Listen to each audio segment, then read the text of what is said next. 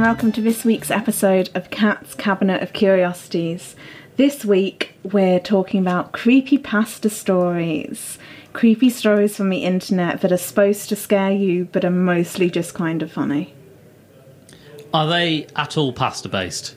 No, I'm sorry. That is very disappointing because I, I really like pasta and also don't like being scared. I promise you won't be scared. Oh, are, are you sure about that? I'm not okay. So the two that I've got lined up um, are kind of creepy, but not like super creepy. They're two of the top-rated ones. Um, and then I've got a few crappy pastas lined up, which are basically, if you don't know, creepy Creepypasta is a website where people submit horror stories that they've written themselves. And if the creator of a website or the team deem it to be good enough to go on a website, then it gets published onto Creepypasta. If it's submitted and they think this is rubbish, then it goes on to Crappypasta, um, their sister site, um, for So they people to laugh at. So, so they have to wade through all of them, Yeah, then, yeah. and decide which it is. Yeah. Wow. I mean, is that a is that website making money? Are people doing that professionally, or is that just their spare time? They're literally Yeah, it's just, just, their spare time. So, Spare like, time, Slender Man originated from Creepypasta. oh, really? Yeah, and so did, if you've heard of Jack the Killer, I think that's his name. I th- I think I've played the game version Okay. with the weird face. Yeah, yeah, yeah. But I think that originated from creepypasta, and so did. There's a fairly famous one about like Mickey Mouse, where he's like Mickey Mouse but inverted colours. the scariest thing of all Yeah, is uh, inverted color scheme. oh boy! But we're going to read a couple that, um, sort of, when I was researching this, were on the top page. So some of them are really long. The first one, we're set like on the website, it says the reading time, and the first one says it's got a reading time of four minutes. I suspect it's going to be slightly longer as we're chatting about it. Yeah, And then the second one has like a reading time of 20 minutes. And most of them are like 20 minute reading times, so we couldn't do too many. So I just chose two out of the ones that I'd read that I, were, I felt represented Creepypasta the best.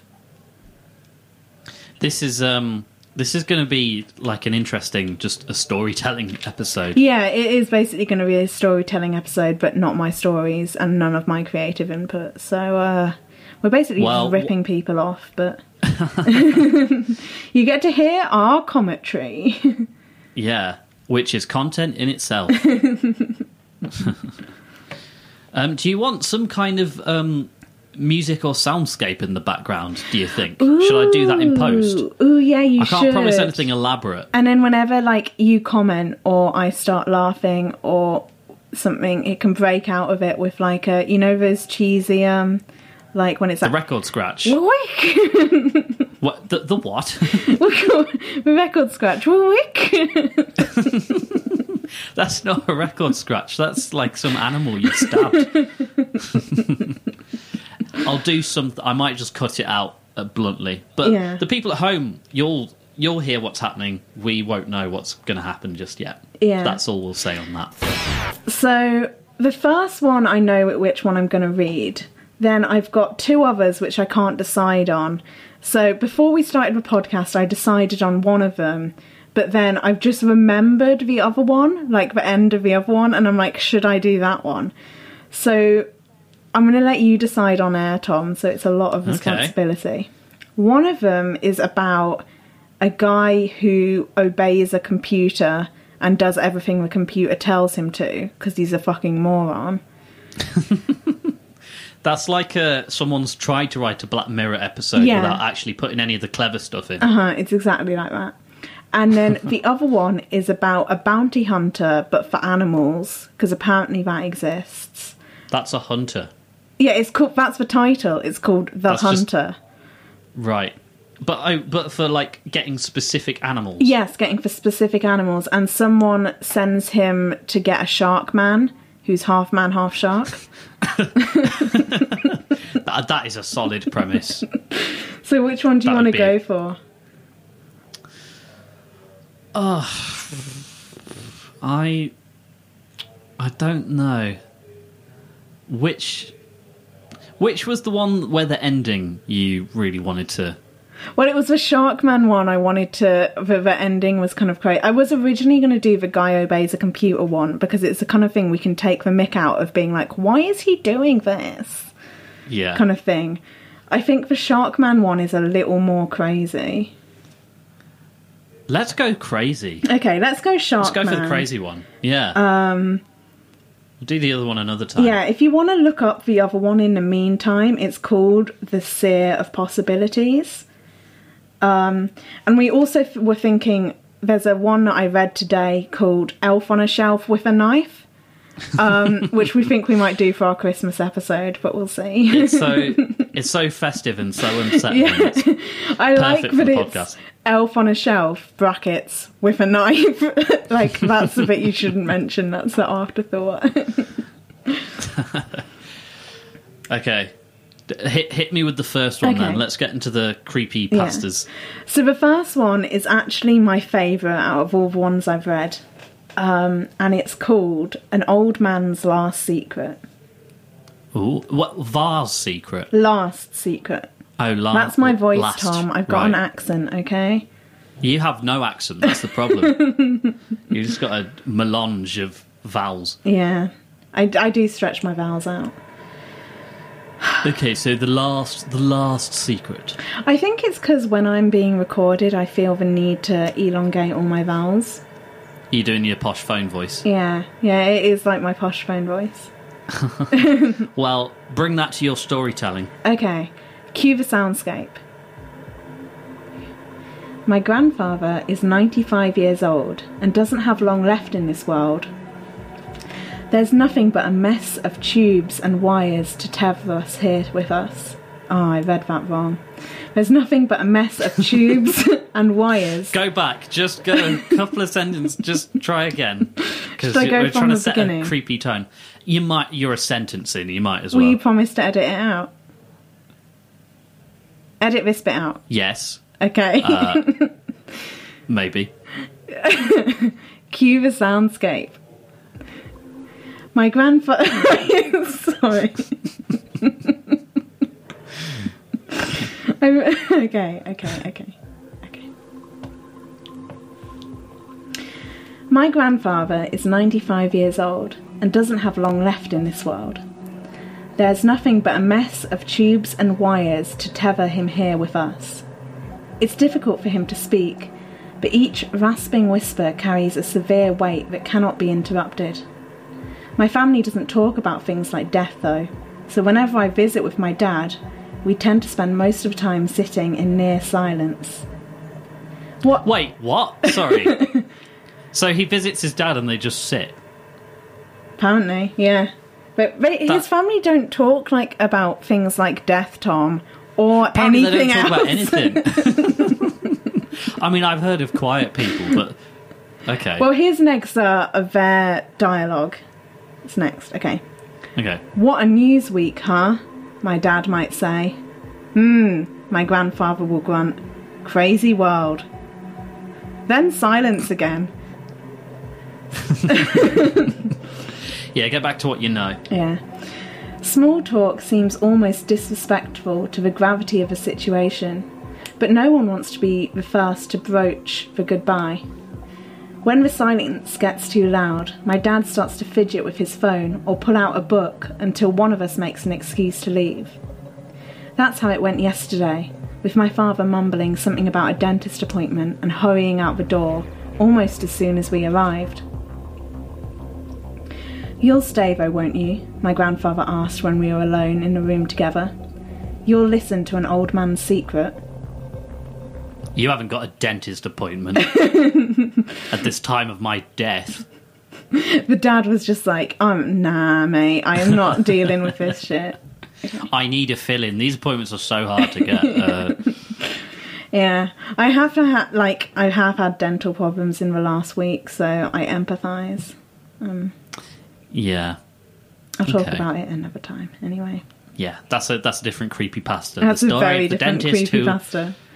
The Yeah. story of me sobbing in front of a dentist, making them promise they wouldn't pull out all my teeth. That's Right, so it's just the son and the grandfather in a room. This was it then. The end of the road was in sight. Would you like me to call Dad back? I asked. Grandfather shook his head as far as the oxy- oxygen tubes would allow it to turn. I'd rather he didn't know. I already knew some of the story that he'd told me. It began when my father was 20 years old, living in Nazi Germany. He'd been working forced labour on a farm, but managed to smuggle my grandmother and infant father out of the country, hidden in a grain shipment. He'd been caught almost immediately and sent to the concentration camp at Buchenwald, where he endured the next two years until he was liberated by Allied forces. Before we continue, I just want to quickly say, because I didn't before, because I forgot, but I'm sure there's probably not Holocaust survivors listening, but just in case there's no one who wants to listen to talk of that, you definitely shouldn't listen further or skip like 20 minutes or something. Yeah, I don't think our demographic is that broad. No, that, I just um, wanted to make sure it was said just in case. Oh, yeah, yeah, I, I suppose. But then if you're like, oh, I've survived the Holocaust, so I'm going to listen to a podcast to chill out. Oh, I know. I'll, you know, the creepy pasta one. I guess maybe. I- it's not going to be relaxing necessarily. Yeah. Or maybe it will. Who knows? We'll see where the I don't. I listen to true crime and that relaxes me. Yeah, and that freaks me the fuck out. that you you'll sleep like a baby whilst listening to them describe how a victim got cut up and separated into different sushi bits, and you're snoring. It's the only way I can sleep, isn't it? All right, audience, if you find me dead somewhere, check Don't say that because I've been listening to a lot of um like wrongly prosecuted things and I'm like I would be so fucked. Anyway, we're getting so diverted. Anyway, Nazi Germany. Back to that. yeah.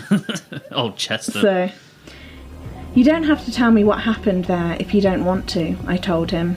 I wasn't sure that I wanted to hear the gruesome details. He was unusually animated and persistent, though, promising that it was something that needed to be said. He wouldn't have survived the ordeal if it hadn't been for a friend that he'd met there. One of the Nazi officers, a Rottenführer squad leader, had taken a special interest in him because of their striking similarity in age and appearance. The two would sit on either side of a barbed wire fence and swap stories about their childhood. My grandfather would talk about my grandmother and how beautiful she was, and how he wouldn't give up until he found her again. The SS officer had gone straight from Hitlerjugend, which is the Hitler Youth Group, to the army and had never been intimate with a wo- woman. He had become enraptured in my father's tale of romance, and the two became close friends despite the circumstances. So, so wait, the, the, the Nazi guy was like, I've never touched a woman. Please describe what woman feels like. I- and that was the basis of their friendship. It appears that way, but yeah, it appears that way. Hmm. Okay, Okay. Okay. which is it's kind of creepy. I mean, it's already creepy, but the officer twice spared my grandfather's name from work assignments that meant certain death, and he'd often slip extra rations through the fence, which my grandfather would, would then distribute to other prisoners. It wasn't a good life, but it was a life, grandfather said. Things changed as the war began drawing to a close. The Nazi officers became increasingly paranoid and desperate as the Allied forces moved in. It became common practice for lower ranking officers to be held as scapegoats when impossible work orders were not met. Besides that, the rumour that the Rottenführer was protecting my grandfather put him in a dire position with his own officers. Faced between protecting my grandfather and his own hide, the Rottenführer signed the order for my grandfather to be sent to a nearby armaments factory. 18 hour workdays, starvation rations, and no medical attention. The factory might as well have been a death sentence. The three month survival rate was less than 50%. In the name of love, my grandfather pleaded to let him survive, to find her again. She was waiting for him in America. I presume he's talking about the grandmother here, but it doesn't really say. Um, talking about the what? the grandmother here. Oh, yeah. Yeah. Yeah, yeah, yeah. Rottenführer was moved, but his decision was final. His only compromise was to record the address of where she went and send her a letter to let her know what happened to him. So, how did you survive? I asked. Did you change his mind? Were you rescued from a factory? Shielded from the worst of a camp by the Rottenführer, the transition to a factory provided too difficult for the young farmer. He didn't last the first week. What do you mean he didn't last? How did he get out? The exertion of the long story was taking its toll on my grandfather. He coughed. And the dad wasn't back from his dentist appointment. He's still gone. his root canal was taking ages. They do, and I'm terrified. But Sorry, I shouldn't have reminded you of your upcoming uh, tooth surgery. I know. The exertion of the long story was taking its toll on my grandfather. He coughed and wheezed, struggling to draw breath for several seconds before clearing his throat for a third time. For a final time, sorry. On April the 11th, 1945, the Buchwald camp was liberated. Many of the Nazis had already abandoned their position and fled into the country. Others decided to lock themselves inside, pretending to be prisoners themselves so that the Allied forces would have mercy on them. This was especially convincing for those who had taken the time to get to know the prisoners and assume their identities. When the SS officer gave the information and address of his lost love, he was allowed to board the next transport ship returning to America to be reunited with her. The gears were turning in my head, turning and then stopped. Your grandmother was suspicious at first when I met her, but she accepted that the war had changed me. Despite, I knew so many stories about her, but she couldn't deny our shared history. I raised his boy as my own and lived the life he had dreamed of every night until his death. Do you think that your real grandfather would forgive me if he knew? I didn't have an answer for him then, and I didn't get another chance. He died in his sleep that night after a long and happy life that wasn't his. Wait, so that was the Nazi guy all along? Yeah. That's the whole point. Wow. Oh, yeah. I mean, I was I was a bit confused. I don't think it's written especially well. Um, I think that probably goes for a lot of website uh, submitted stories. I don't know. I feel like I've got sorry, I've got this sub idea for a podcast that's like rating and reviewing fan fiction. Because I feel like so I don't really read fan fiction that much. Like I've read like My Immortal and like the famous bad ones. Um, but I feel like there must be good writers who write it out there, and I feel like it would be a really good podcast to like seriously review fan fiction. Yeah, I wonder if there's a you know Shakespeare equivalent of fan fiction who's currently writing some really really good stuff about fictional characters, Yeah. getting it on in sheds or whatever. uh, you know, using really good descriptive words for um, Dicks. non-canon homosexual romances. Well, But you know what? If they we don't won't- give it to you, you've got to make it yourself. I maybe it's just me. I don't I don't look at the fiction that I watch and want everyone to be getting it on with each other. Yeah, I'm quite happy for people to be platonic. I'm not really there's a like a, big shipper. Like, I think I'm very fickle. Like when I'm watching TV, if they set up a character to be with another character, I'm like, oh, that's cute. And then if they break hmm. up their relationship, I'm like, oh, oh well. And then if they get with someone else, I'm not like, no, they should have been with the first person all along or something. Like, I'm not that passionate about it. Like some people Kat, are you're like, describing a, a, a rational human response. you're describing exactly the right relationship between um, a person in the real world and fiction.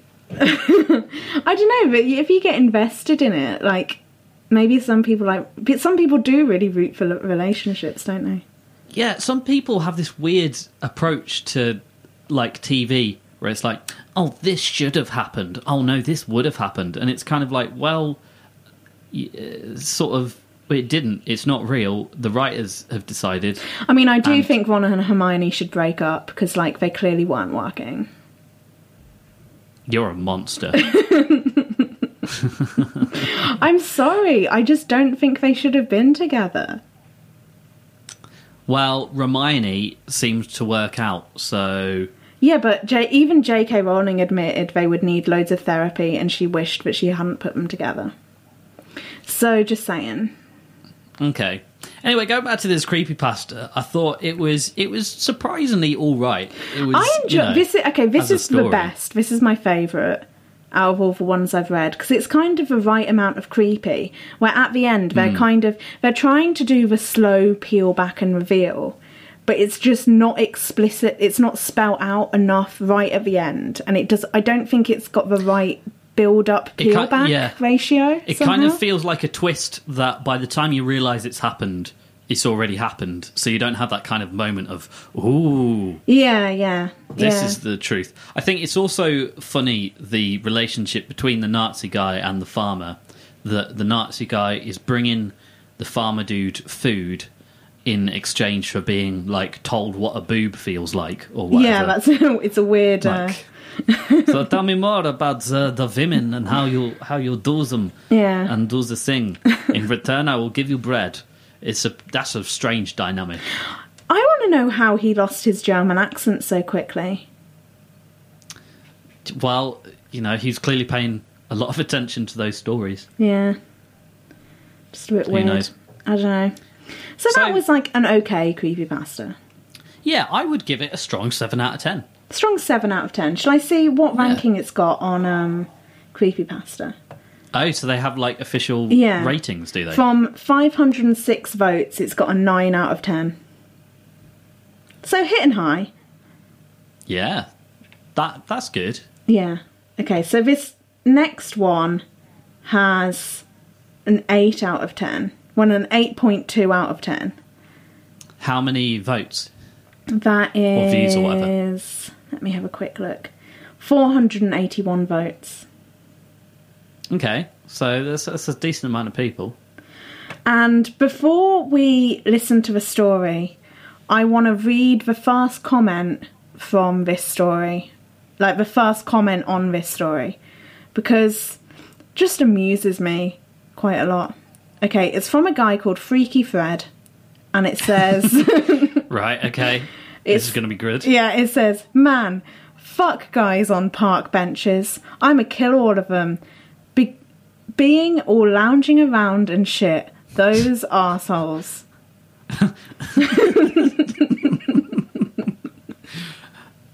So, so he's angry. Is he angry at homeless people or just anyone who sits on a park bench? Anyone on park benches, Tom? anyone on park benches. That's so weird. Yeah. Okay, I wonder if there's context from the story. Okay. Or whether Freaky Fred is just doing his freaky business. Should we start the story or do you want to talk more about the last one?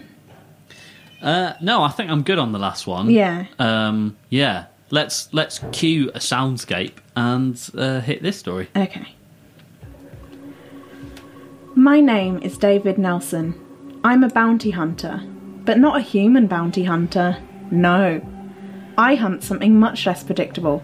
I want to say if you're not if you're not a human bounty hunter, you're not a bounty hunter. you're a hunter. You're a hunter. it's not like there's going to be one specific dog Yeah, I d- who like has committed a crime. Well, he said, Or- I hunt animals who have attacked people. So I track Sure, them what, down. Are they hiding somewhere or something? I just, I just, I don't, I, I, for some reason, I disagree with that wording. You're not a bounty hunter. Just Stop trying to make it yourself out to be a bounty hunter, David Nelson. He's a vet. Yeah. he puts down dogs that have bitten people Oh. or whatever. I track them down and either capture or kill them. But sometimes people pay for me to hunt things that aren't so easy to explain, such as the chupacabra or Bigfoot. Recently, I've had many people who wanted me to hunt down the Slender Man. I turned them down. I am a man of morals. I knew Slender Man didn't exist, and I wasn't going to take their money and give them nothing in return. So, a weird thing that some creepypasta stories like to do is reference some creepypasta stories in a like weird callback. So, oh, like oh, I see. lots of creepypasta stories like to just talk about Slender Man for like zero reason. Like I suppose he's the most famous creepypasta. yeah, made- yeah. So a lot of them do like to come from one. callbacks to other creepy creepypastas unnecessarily for no reason other than like yeah. jerking off. I don't know. What? Like you Excuse me. like circle jerks, like Oh, right. Yeah, I think you used that phrase incorrectly at first. you were, as if someone's just going to be like, "Oh yeah, bit of Slender Man, bit of blue, bit of sexiness for the lads." that's literally what they're like though. So he doesn't hunt Slender Man because he's a man of uh, Yeah, he's got morals. morals. Um Also, Slender Man is a man, so not an animal. Yeah, so that's for a real bounty hunter. Recently, I launched one of my more unusual exhibition ex expeditions. and while I came back empty-handed, I was left with quite the tale. I was hired by a woman to hunt a creature that she claimed had saved her life. She wouldn't tell me the details. She wanted it alive, and she assured me she could offer adequate compensation. I'm always worried about pronouncing things wrong because, like, you know, in class when you're always told to like read stuff out and you have to go around the room and then it gets to you and you're like, "Oh, fart, ah. Uh, no, because I read perfectly. Well, I feel like that because reading out loud is not my strong point. Well, luckily that doesn't come up very much in a podcast form where Yeah, but most of the time I'm not written. reading out loud, I'm just talking. Like, Yeah, talking words that are in front of you. That, well, that- no, because my that is. notes are like, no, there's a difference between talking like from bullet points so that you're not. Mm. You know what I mean. Yeah, yeah, I know what you mean. Right, but she wanted this creature alive. Um, against my better judgment, I agreed. As always, I said goodbye to my wife and three kids and headed out to whatever isolated location my target called home. After I left, I pulled out the folder my researcher had given me on the creature. He's got a researcher, okay? Well, he's doing a pretty good business if he can like support a family on his animal hunting. Yeah. And a researcher. Yeah, that's cool. It had the general form of a man, but it wasn't. It was a shark. It was depicted as in a hunched position with blood covering its hands and mouth. How, how is that in the form of a shark if it's got hands? So it uh, uh, is a shark man. I just, I, I'm not sure what I'm imagining. Does it have a shark face? I think it must have like a shark head and then a sort of vaguely humanoid body coming off it. There's some cartoon character that looks like this, and I can't remember who. You mean like Viktor Krum remember. in the um, Triwizard? We're going back to Harry Potter again, but Yeah, always comes back to Harry Potter. Either that or I'm sure there's some cartoon, and I can't remember if it was just some kind of 90s mascot for a milkshake or something like that. I'll find it. I'll find it later. You can but- use it as the like a picture for this episode. Yeah, I'll do it. Um, it was depicted in a hunched position with blood covering its hands and mouth. Its eyes were soulless and full of hate. I had been put on the trail of a supposed fishman sightings before, and they were fairly common, but this one was different. Its most unusual feature was a pair of horns, like the devil himself was said to have. That kind of detail I didn't like to see.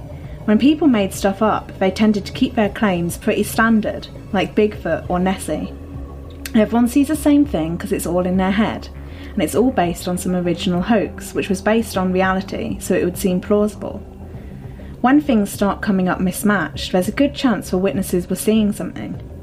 The woman hadn't had the foggiest idea where this thing was, but my behind the scenes research had narrowed it down to a small strip of coastline about 20 miles east of where she lived. How does she not know where she saw it? Like, that's Yeah, not something you animal's like- forget. Yeah, seeing a shark being saved, having your life saved by a shark man. Yeah, I don't. Surely you should remember. Also, also, I'm not sure how a shark man saved someone's life, but maybe that's later story detail. I, I think it is a later story detail, I'm not sure. Okay. I grabbed my rifle and traps and got into my trunk, my truck. Just five minutes after arriving on the scene, I had already gotten a lay of the land. I noticed an old lighthouse nearby and headed for it. As soon as I got closer, I could see why it was abandoned. There were caves under its foundation, and the entire thing had sunk about 10 feet into the ground. Now, it doesn't take a genius to see that this was clearly the best place for this thing to reside. I tried to venture down carefully, but I slipped. I'm not as young as I once was. At the bottom, I could hear heavy breathing. Not like the huffing and puffing of a tired runner, more like the breathing of something large. It was dark, so I pulled out my flashlight and looked around. Bless you. Sorry, I'm allergic to exposition. Do you continue with the breathing story? It was so fascinating. A glint of metal caught my eye. It looked like gold. At first, I thought today was my lucky day, but as I held my flashlight on it, it disappeared, and for a second, it came back. Then it moved. I feel like that would like if it moves out of your flashlight, then comes back. That's movement. watch it like? Then it moved. Like it's already moved. yeah, it's a bit uh, compromised in terms of structure there. Look at us being literary use and stuff. reviewers. Today on Channel 4, it is a fan fiction literature review. As what I was looking at stepped further into my light, I suddenly became very concerned. The reason the gold had disappeared was simple. It wasn't some loose pirate's um, hidden treasure in the basement of an old lighthouse. It was a gold sphere in the left eye socket of the very creature that I was hunting. Sorry, as you gasped, there was a really loud shout outside from some freshers, and I got really spooked. Right. I wondered what that was. Did you hear it? I did, yeah. Yeah. Came through the mic. You got jump scared in your own home I got jump scared in my own home. yeah. from a story you were reading. wow. It's Shark Boy. He's coming for you. It's actually kind of scary. Okay. Are you scared yet, Tom? Um, no. Did the last story scare you?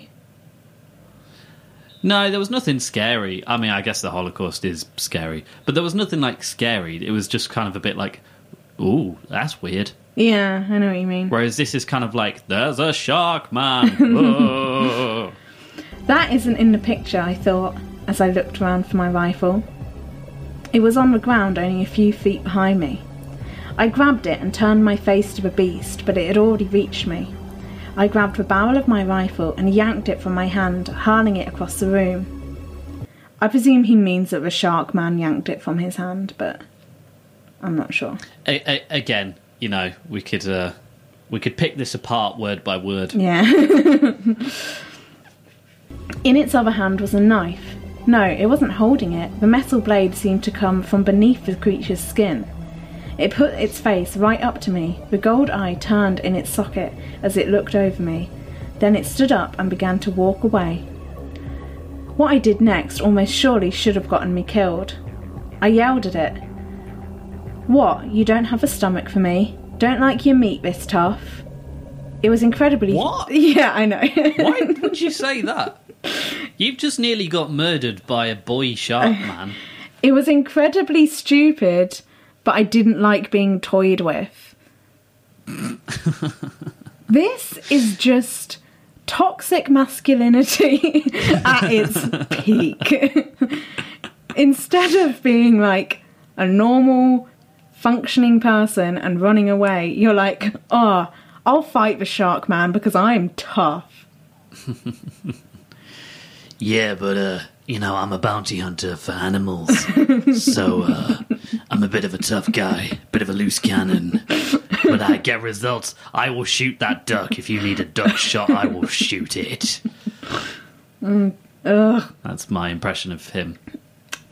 What I didn't expect was a response in a voice that was sickeningly human. Go back to your family, David. Your wife would never recover from losing you. I was shocked. What? I just sat there. Those few words has completely turned this situation on its head. This was no monster. It was something more, something sentient. I should have just listened and left, but I was curious. I had to know what this thing was, why it had spared me. So once again, I said the first thing that came to my head. What the hell are you? I will stop the story here briefly to explain one thing. One thing. From this point on, I am relaying exactly what it told me. I will pause occasionally and slip a few words in about my state of mind as he was telling me this, but the story is all his. What? Why the fuck do you need to have that? Yeah, I don't know. You don't need to describe how dialogue works. yeah, I don't know. This isn't this isn't my first rodeo reading a piece of text or hearing a story or sequence of sentences. You don't need to go like, and I'm going to have some words in an order, and you need to pay attention because or the the one word will follow from the next one, and they will be connected. You need, he needs you to know that that's what's happening, Tom. He doesn't want you to get confused and think that he's the shark man and there's two shark men. Imagine this guy trying to read like uh, the script to Pulp Fiction or something, and being like, "What? But but, but there's five uh, people in different times. What is this? I don't understand concepts." Do you want to hear a shark story or not? Sorry. Yes, I do want to. I really want to hear the shark story. I was once a man, as I am sure you have already guessed. But what made me this way was not a curse, as some might expect, it was my own doing. I don't remember much of my childhood, except for two things. The first was the death of my parents, killed by the mob. I was taken in by my aunt, who lived far from the city where I grew up. The second was a feeling of worthlessness, brought on by not fitting in. I moved into the town too late in school, and a pecking order was established, and I fit at the bottom. No matter how hard I tried to stay there, I now realise there is nothing I could have done except to let it go. At the time, though, these things ex- destroyed me. I tried ignoring the judgments of other kids. I tried fitting in with them. Nothing worked. There was always something eventually. It was my dead parents. Don't really understand what that means. But What? Okay. they were always getting in the way. My ghost parents, when I was trying to make friends, were always butting in. he seemed to think that like he didn't fit in because his parents were dead. I don't know. Kids are cruel again. I realised that no matter how much I tried to be like all those other assholes, I never could be. So I decided to be different. Da bum. I found a concept called the uncanny, uncanny valley. I won't explain it to you now, but it was exactly what I needed. Essentially, if I couldn't be accepted, I would have to become so distant that I was no longer human, and then I didn't have to give a shit about anything. I thought, lo- Okay, most people at this point will just go goth. he became no- a shark, Tom. So This is like a really amped up version of getting eyeliner, a big trench coat, and uh, listening to whatever the emo band is now. as I was reading this, I was just like, this guy's an incel. This is like. This is a a, shark incel. this is just a guy who's like, oh, people don't like me because my parents are dead. But like, it's, one- probably more like people don't like you because all you ever talk about is your dead parents. I or your your personality is not yeah, good. and I feel like the person who wrote this probably is projecting, and he is a shark man. I'm a shark man in my soul. my parents don't understand that I come home in my shark makeup, listening to shark bands. Ugh. Teenagers. Yeah, I'm I'm going to start a new uh, form Movement. of uh, teenage counterculture sharkness. It's going to be a new thing. I thought long and hard about how to do this. Dramatic plastic surgery was quickly ruled out. Even the most dramatic changes um, those could provide still landed me within the limits of humanity. In fact, they would put me in the middle of the valley I was trying to avoid. I eventually narrowed it to two options that would allow me to truly transcend humanity magic and genetics. It was only a matter of which one I found within my grasp.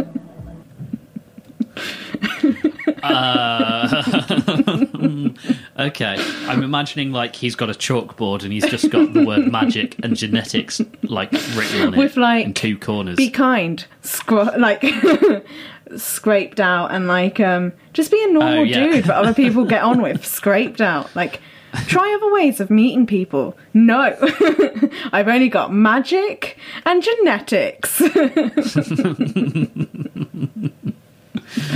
yeah, I mean, I tried being moody and not talking to anyone, but that didn't work. so now he's only got two choices, Tom. And you know what he did? In the end, Did he choose both? how did you know?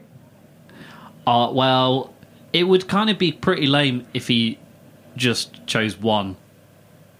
Do you know what I mean? It would be like he set. He could just say, "Oh, the only thing I could do was genetics." Oh, I or see. Magic. Okay, yeah, Whereas if he yeah. went, I could have done that, but I, I didn't. Instead, I did this. This is a sentence. At the end of the sentence, there will be a full stop. Yeah, I see. In the end, I had to use a combination of the two. Genetic engineering was still light years away from being able to completely replace one's entire DNA, let alone have them live. Magic would not work simply because the cost of creating matter and complex organic structures was just too steep. In the end, my final method was a rather fitting mixture. Rather than transform myself, I would grow a new body in a tank. Then, when it had matured, I would use magic to move my mind into the host. I like that we live in a universe, like this universe, the story, the universe of the story has magic, but like, that's not even really, like, that's not a thing. Like, the bounty hunter doesn't, like, he could use magic, sure. Like, Yeah, is he implying that magic is just too expensive? Yeah. Well, I think he's saying like he would have to trade his soul or something. Like, I don't know. I think it, the cost I just doesn't like have to be money. I like the it? idea. I like the idea of a world where people like can do magic and they can fly and bring that back, back the dead and stuff, but they're just like, oh no, I've got to tighten my belt. Can't you know? I mean, that's literally how it magic. would work. But also, if he can't afford magic, he can't fucking afford genetic engineering. Yeah, it's uh, just do some magic to get loads of money. Surely, Yeah, I don't know. Who knows? Yeah. I'm sure. I'm sure the writer of the story has thought it through and researched. Yeah, I'm sure. Yeah. The creation of the said body took 10 years, but it didn't matter in the long run because my new body would be the same age no matter what age I was when I entered it. I did manage to find a few other useful tidbits in my study. I found a ritual that can turn your bones to steel, but allow them to heal just the same. I later learnt that this ritual had other uses, but I didn't know at the time. I did have to pay to have a few genetic engineering laws stripped from the books after all. I did intend to go out in public. On the morning of my 30th birthday. So he started this when he was 20, so he started growing the shark body when he was 20. Which means he knew a lot about genetic engineering at a very young age. And also had amassed enough capital to get laws taken out of books. Yeah, I d- and his parents So are dead. if someone- I, yeah, I don't know. Yeah. So that if someone saw him on the street and they were like, "Is there a law against this?" they could get out a book of law that we all carry around with us, and they could go, "Oh no, it's fine. Yeah. Carry on, Shark Man." Um, the weather was overcast, but I had never been in a brighter mood. That day, I would set my human foot into a tank chamber for the last time. Dragging behind me an unconscious deer I had tranquilized, regrettably, the mind exchange ritual did require a sacrifice. Unnecessary, but okay. Yeah, very expensive. He paused here and lit a fire. With added light, I got my first real look at him. He was taller than any man, probably seven feet, while his face was that of a shark, but was somehow more intelligent. Don't know what. Okay. Uh, what? It looked more intelligent. It Yeah. had a swollen head or something. It looked like a shark, but more intelligent than a shark. Like it had glasses. uh, It had a little bow tie, and I thought that was great. he had managed to keep his ability to show emotion. I don't know what that means again. With a few expectations, his body was human in, mu- in form, muscular, but not bulky. Again, my eye was drawn back to the horns, but when asked about them, he admitted they were only an aesthetic touch. So he just added the horns. like You don't horns. understand, Mum. It's not a phase. I'm putting devil horns on me to express the darkness in my soul. Ah, he continued Me and my his friends story. are gonna. Yeah. Oh, sorry. sorry. You can continue. No, I was just gonna ad lib about him hanging out with other like shark children to hang under a bridge, and you know that video of the techno goths dancing. Yes. Yeah. Yeah, that, but sharks. How would sharks dance? Uh, with difficulty, I imagine, on land, but they'd find a way. He's more intelligent than a man, Catherine. He's more intelligent than a shark. I don't. Than sorry, than a shark. Yeah. We don't know his intelligence comparison to everyone else, but presumably pretty intelligent if he knows magic and genetic engineering. Yeah, he must be doing all right. Yeah. Yeah, must be uh, okay. I pulled out of my pocket knife again. what was that sentence? Pulled out of my pocket. I knife. pulled out of my pocket knife and slashed across the side of a deer. The wound was shallow, but it produced enough blood for my purposes while keeping the animal alive. I drew a circle of blood on the ground, and a few words in ancient dialect. I chose the destination my soul would inhabit after a ritual. Then I drew a talisman of blood onto my chest and began chanting. I didn't know exactly what the words meant, but as far as I could found, as far as I could found, they roughly translated to "Let my soul flow forth." Within a minute, I could see a glowing reddish mist leaking from my body, but instead of travelling to my new body, it filled the room. Did I make a mistake? I thought. As the mist rolled across the room, I became aware of everything it touched. It was my consciousness in a visible form. As the mist stopped leaking out, I was aware that I no longer felt my body. I was entirely between forms, and I began to worry, but I quickly felt something. My new vessel had begun to breathe, and slowly, as its lungs filled, my mind returned from its free floating state. When it was complete, I felt like I was going to collapse, but I also felt stronger than ever before. I feel Wait, like those things don't uh, compute, but okay. I was strong, but also weak. I stood up and walked, clumsily at first, but soon I was accustomed to my new movements. I grabbed a few articles of clothing off my corpse, namely my coat and pants, and set out to enjoy my new life. But as I left, I noticed that my sacrifice, which was alive at the beginning of the ritual, was now dead. If you cut a deer and leave it to bleed, like, what are you expecting to happen? yeah, eventually it is going to run out of deer blood, and they need that. Yeah, and then it said its eyes had been burnt out of its skull and its face was contorted into a scream. So, another Wow. unnecessary detail, but okay. Poor dear. Aww. the transition was smoother than I could have possibly expected. Obviously, people were scared, but by wearing formal clothing and acting casual, I managed to keep most from panicking. Hello, good evening. Nice to see you at the opera. I'm a shark. Yes, hello. Like, why would a shark wearing a suit and tie be less scary than a shark wearing flip flops? Like, Oh my god, it's a. Sh- oh no, it's fine. He's in. He's in something from Zara. It's it's Yeah. cool.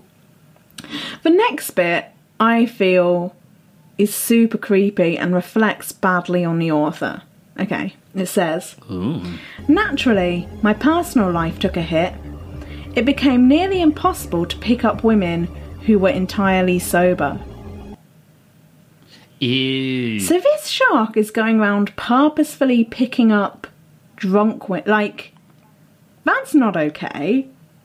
Th- this seems like maybe something written by a teenager who has just heard things about this and doesn't really understand. They should be educated then on consent because that's not okay. Yeah. Also, the idea that even a drunk woman would be like, yeah, sure. Yeah, yeah, that's true. That's very You're a shark, let's party. Oh. Eventually, as my presence sunk in, a few people. Yeah, sorry, going back. If she was so drunk she didn't realise he was a shark, she cannot consent to sex. Like, Yeah, I, that should be uh, that should be on those leaflets trying to educate people on consent. Like, and make sure she knows what species you are. Yeah, if she d- doesn't, then yeah, too drunk. Eventually, as my presence sunk in, a few people began to feel comfortable in my presence. I mean, I found someone romantically. I don't like referring to her as my girlfriend, although that is the term that fits. Okay, you sound like a dick, but whatever. He prefers main hoe. Maybe it's because like he doesn't like the labels like boyfriend, girlfriend because he's not a boy, he's a shark. I now pronounce you shark and wife. Here's the bit that I don't understand. She had no qualms with my appearance. In fact, I think that she found my body attractive, but I have no proof of that. He was a shark. I. he was What, a he shark. has no proof. And then she was like, Yeah, I have no qualms with that. Like, that's cool. like, in fact, I think it's kind of sexy that you're a shark. Like, That's like a furry, but for an animal with no fur. for some reason, a slippery shark is just the least attractive thing I can imagine. Half shark, half man is a no no. Uh, y- well, yeah. Maybe we'll research later and see if this is a thing that people are like have. I'm sure it is somewhere on the internet. I'm sure somewhere. Not long after we met, we were living together. She was the best thing that ever happened to me. He paused, stood up silently, and left for quite a while, letting that last line sink in with me. I didn't ask why he left. I was in no mood to test his hospitality. I did, however, take that chance to look around. There were a few objects around the cave a piano. Don't know how he got there. a few objects, a piano, some framed pictures, and a stack of books. Where'd you put a piano in a cave? no idea. Just get and the removal also, guys in. like, he had to look around to see the piano. Like, how did he not see that before? Like, the At first, I thought this was a Normal cave piano until I realised it was a Sharkman piano. yeah, I Totally different. If I walked into a cave and it was a shark man and a piano, I'd notice the shark man first, but I would also notice the piano. yeah, it would it would be in your field of vision. Yeah. I would I would think. When he returned, I noticed a smear of blood on his face. I was beginning to wonder just where this story found its conclusion. He continued, You and me both, mate. Yeah, I know, this is long. My life was already going better than it ever had. Not only did I feel the need to fit in, but people stopped expecting it of me, and I stopped getting lectures from strangers because people didn't expect me to think like them anymore. Why were you getting lectures from strangers in the first place? That doesn't happen. Like, I I wonder if he was, uh, you know, being that guy at a party who starts just trying to provoke people by saying his controversial poison. oh yeah. And is like, "Well, people can't handle my free speech, and it's like we're just trying to have a good time and eat sausage rolls. Please leave. Yeah. we all know someone like that, I think. Yeah, yeah, we do. Unfortunately, I soon found out that this same phenomenon has its downsides as well. It had been about two months, slowly word of me spread. As this happened, local religious groups began to fixate on me. To them, I became a symbol. I was literally demonized. They started protesting, they followed me wherever I went. Some went so far to say that I was Satan himself. With a few exceptions, people stopped associating with me. Eventually, I left was left with only a few friends, most of which um, would not be seen with me in person. Only Lynn stuck by me. I presume that's his girlfriend. Yeah, Yeah. must be. Soon, the growing mobs turned their attention to me. And to her. They called her awful things, like whore and sinner, and embarrassed her constantly. She became a social outcast alongside me, and I had dragged her into what should have been my own personal hell. You brought this upon yourself. Yeah, you did. You- You, should have thought it through before you became a shark person. It took you 10 years. Did you never think, oh, maybe. Yeah, ma- Maybe I won't. Yeah. do this. Maybe that will make things more difficult for me if I become a shark person. I don't, Yeah, he's not done a cost benefit analysis. no. the crowds got bolder and bolder. They started coming inside my house. I never had any time alone with Lynn anymore. What? They're inside your house? I, I find that hard to believe. Yeah, that's a very I intrusive mean, unlike the shark thing, I believe that, but the crowds inside your house is unacceptable. Yeah, how are they going to fit in amongst all the pianos? Until that one terrible day, we were coming out of a store and some drunk redneck broke from the crowd. He had a beer bottle in one hand and a rifle in another. A few of his buddies stood at his sides, hooting and hollering. He finished his drink and threw it at me, yelling something incomprehensible, and then he pulled the rifle. He paused again. I got a bad feeling that this story was about to take an ugly turn. I began to speak again, he began to speak again, sorry, but this time slower. A shot ran rang out. I looked down at my chest, expecting to see a wound, but there was nothing. As the crowd went silent, I turned to see her falling, a bullet wound right through her eye. For a second, I simply stood, still watching her fall, but I couldn't bring myself to catch her. She was already dead. I turned to face the shooter. I slowly lurched forward, and then in an instant I was right in front of him. He had the look of a drunken, stupid pride on his face. Undoubtedly, he had shot her in the name of his church. It sickened me. It was not one man's place to choose who lives and who dies. But I was no man. Whereas I am a shark. yeah. And I'm going to very quickly make a decision here.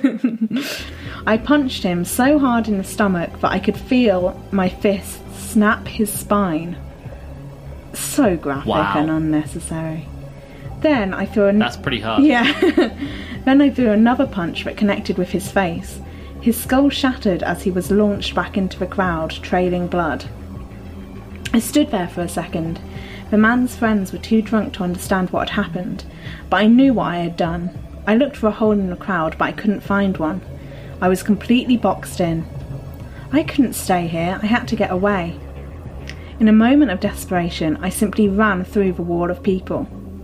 I cleared the path without much issue. People were suffering major injuries as I threw them aside, but I didn't care.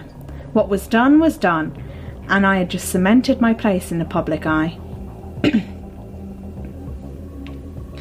As I, I ran, it occurred to me I had done to myself what governments had been doing to their energy, e- enemies since the dawn of civilization. I had. What, uh, hmm?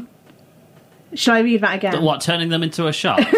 I had dehumanized myself. oh, okay. Sorry. I should have let you finish the sentence. They didn't tell me about how the sentences were going to work at the start, so I was confused. I thought that was going to be the whole idea. Uh, but yeah, sorry. It's a very long sentence, to be fair. Yeah. They would find no hesitation in killing me now. I took the risk of stealing Lynn's body from the morgue.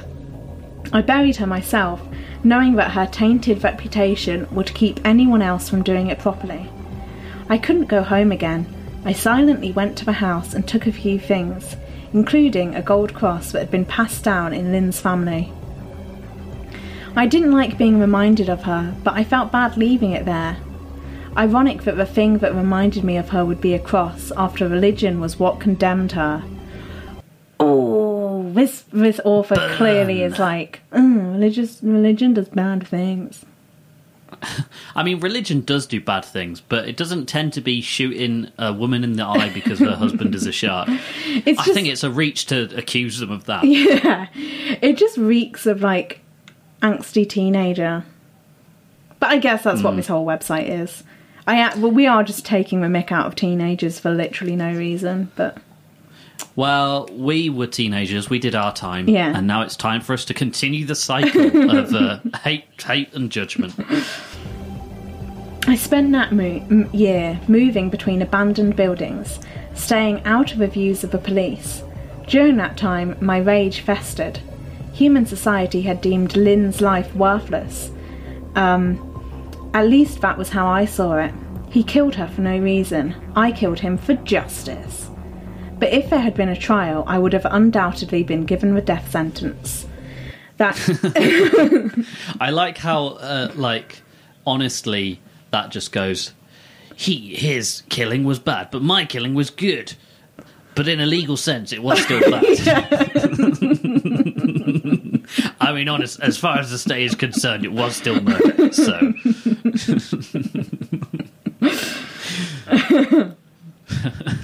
I finally realised my purpose.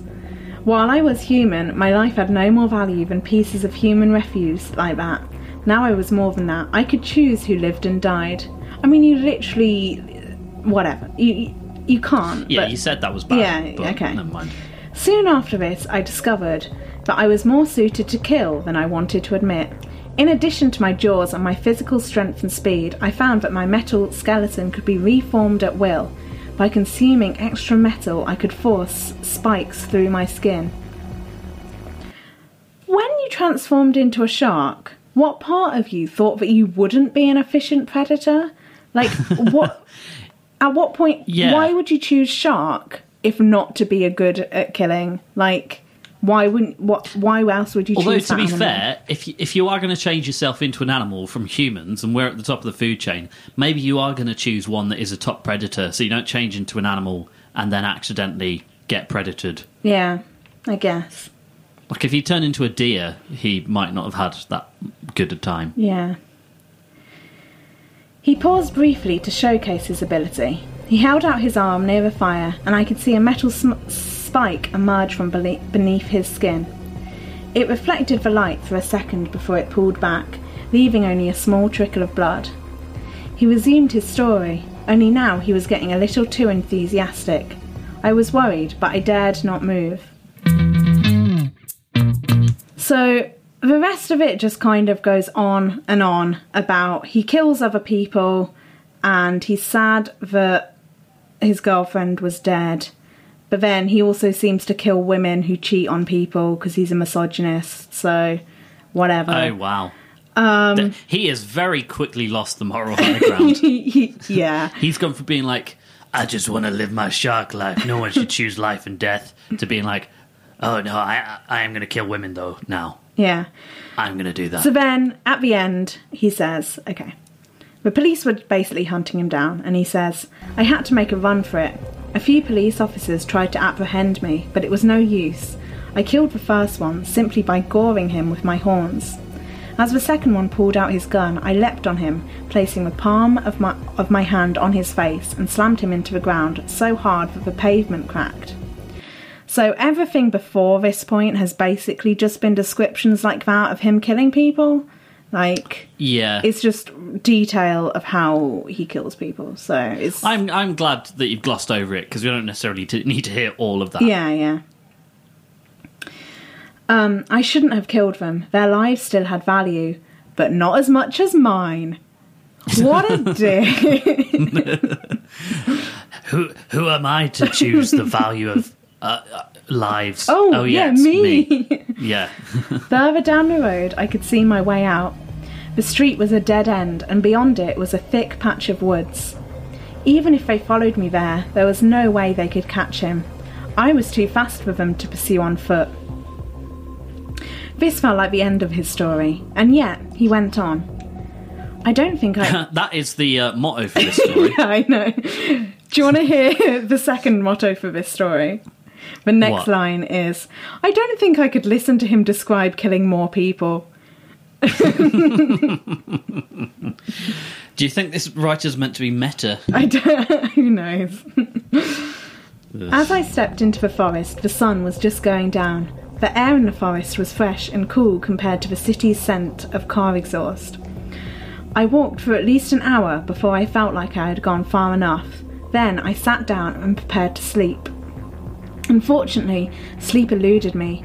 At first, I thought it was guilt or anxiety, but I felt the urge to wander. I felt unsafe, like they were still following me. I would be able to hear long before the search party approached, though I doubted that they would send one. I was certainly sensing a presence, watching me. I kept wandering around, then I saw it. It was a human figure wearing a black suit. His back was turned, but his skin was pale white. Do you want to guess, Tom? Is it Slender Man? Yeah. he stood Why? about a foot, literally no reason. He stood about a foot taller than me, which didn't disturb me until I remembered that I was already a foot taller than any human.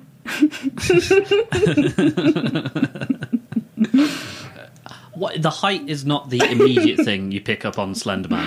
When when people play the Slenderman game, the thing they're scared by is not oh he's so tall. I called out to him, but there was no response. I looked away for a second, and when I looked back, he was standing right in front of me. At this range, I realised he was not just a foot taller than me, he seemed to tower over me. He bent down as he did, so I realised that his face was just smooth flesh. Someone in your line of mm. work has almost certainly heard of this creature before. I bet you didn't think he existed. Well, I didn't either. I had no idea how to react to this turn in his story. Was it all lies? Had this all been a joke? Surely he couldn't simulate the kind of emotions he had sh- shown when he talked of Lynn's death.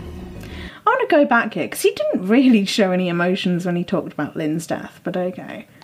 His emotion was I'm going to punch this guy's stomach. Yeah, so that's not an emotion. That's yeah. ang- like okay, anger's an emotion, but like uh, whatever. You should It, be got to be more nuanced than punchy punch. Yeah.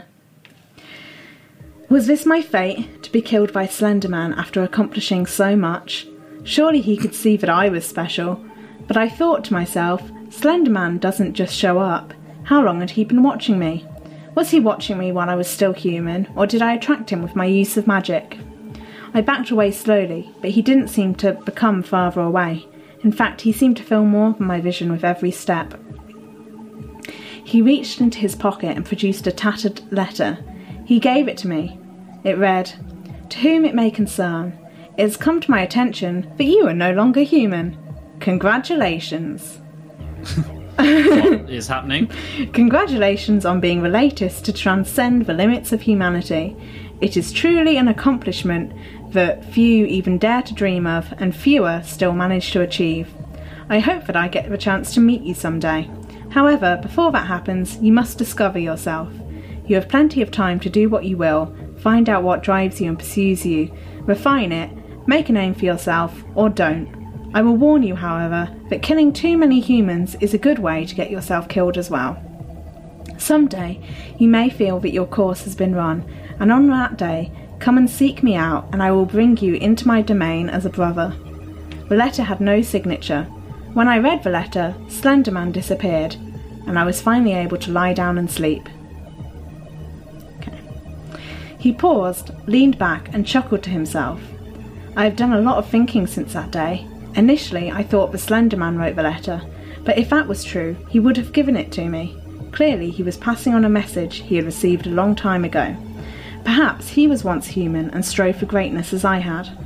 I won't speculate about how long he had been on Earth, although it should be noted that the letters were written in modern English. I suspect that he is preparing to take up the letter's invitation. Maybe not in the immediate future, but soon. He has become too widely known in recent years, as I'm sure you're aware. Don't mistake what I am saying as me settling myself upon him as a successor. Can I just say, this is a huge monologue for the shark to just do out of the blue yeah, I know. to someone who has so far gone, What's the matter? D- You don't like your meat this tough?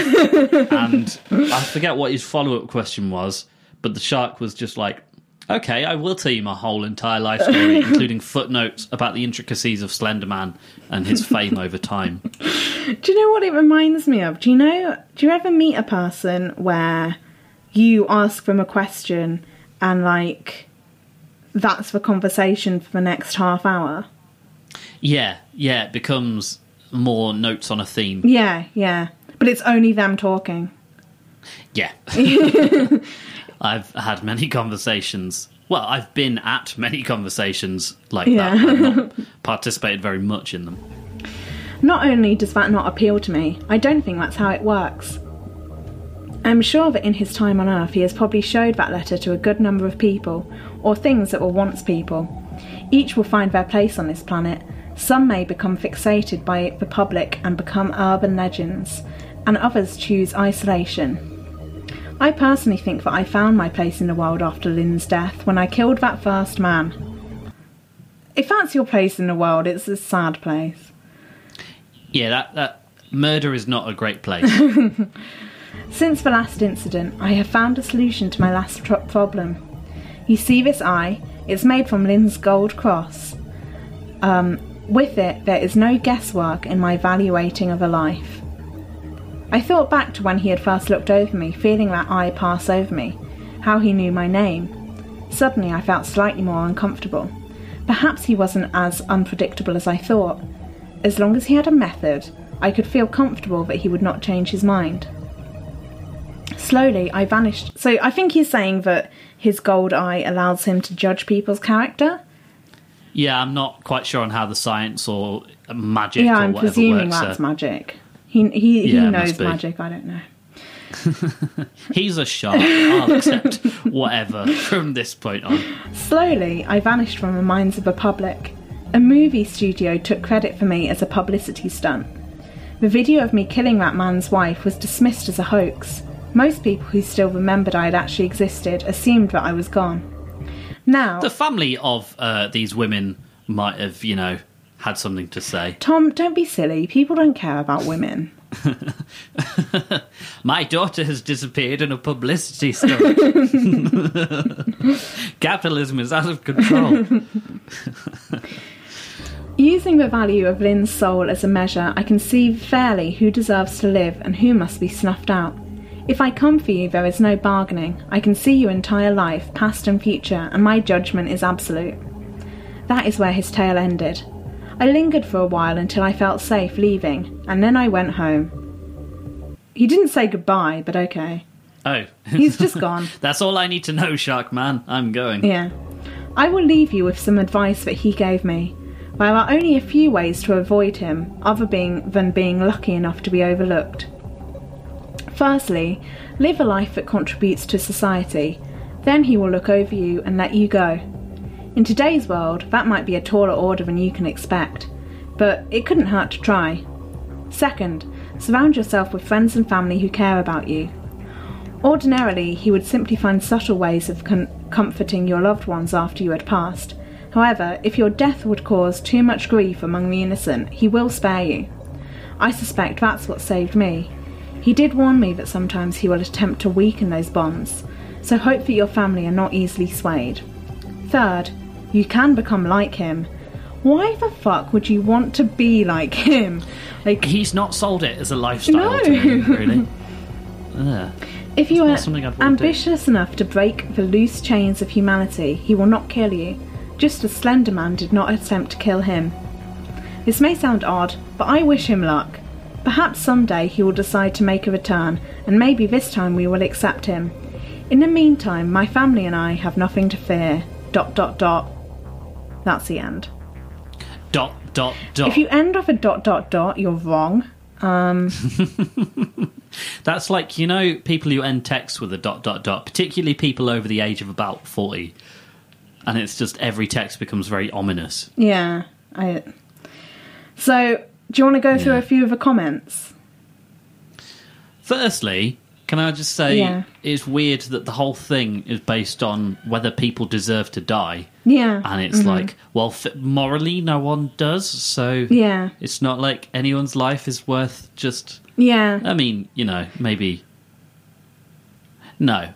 I have a list in my head, but, you know, that's for when I get shark powers. Oh God. I d- what, what, what do the people say then? well, I want to return to man fuck guys on park benches because in the story there was no one on a park bench. Literally no one. I don't understand. There wasn't. No one even sat on a bench. No, no, no. That is deeply strange. Yeah, I don't know. And a reply to that, someone has replied to that saying, "Loved the Slender Man bit." As a reply to that comment, I don't know. Oh. Oh, so maybe Slenderman. Maybe there's some meme with Slenderman and park benches or something. Yeah, I don't know. Who knows? Then someone else has said, "Really well written, very creative. How do you even come up with this?" There are a few grammar mistakes, but it didn't take too much away from the story, and it's understandable to have a few in that long of a tale. Also, a little cheesy with the connection of the Sharkman and Slenderman, but again, that is very understandable. I don't think I could have done much better. Overall, well done. I love yummy pastas. What? Sorry? I think that's what they call a good pasta, like a yummy pasta. Yummy. Pa- oh, oh, okay. That review was better written than the story. it was even-handed. It had a point of view. Yeah. It was justified and explained. Um, yeah, I think I think they've almost been too generous there. I think the story kind of. It's not really a story, is it? Yeah, I don't. It's not a beginning, middle, and end. It's just a shark man's sad, weird life, and then a hunter who just goes home. Yeah, I don't, why did I don't understand why he needed the hunter in this tale. He could have just told the story of Slenderman. Yeah. Of not sorry, not Slenderman, Sharkman. I think this Sharkman, is yeah. fairly clearly someone who was trying to create another monster that would get them famous. Like you know how Yeah. Slenderman became famous. I think it's fairly clearly someone trying to create like a thing that they could sell T-shirts of or something. They went too big. They went too complicated. They tried to invent a shark with a gold eye and a moral code who kills people in various ways. Slenderman's weird because he's creepy and mysterious, and it's just Yeah. like you know it's threatening, but You're you don't sure know why. too much That's the scariest thing is when like something's just outside of your vision and you can't quite grasp it. And like Slenderman's Hmm. scary because you're not quite sure where it is. But if you spell out explicitly his whole backstory and exactly what he looks like, that that's not scary. That's just it's just weird. Like uh, okay, there's a shark man, cool. I don't. Yeah, I I thought it was it was a bit strange. It had a bit of a strange kind of moral centre to it. Of people deserve to die. Uh, I should murder women who cheat on their husbands. Um, sometimes murder is fine. You know, it's a bit. I just I find I'd like to know who wrote it. I'd like to meet them. I think. Yeah. So do you want to read a few? I'll read you a few short um, crappy pastas. How how short is short? Because. I reckon we should. Okay, cool. Yeah, let's um, cleanse our pasta. Okay. With This one This. is called Kill Guy. So this was not good enough to be on a website, as opposed to the stellar content we have met so far. this isn't detailed enough. It's called Kill Guy. It's literally not detailed enough. There was one time a guy who was a murderer. He thought What did he think? he thought to kill. Sorry. Uh, he thought to kill lots of guys, so he did.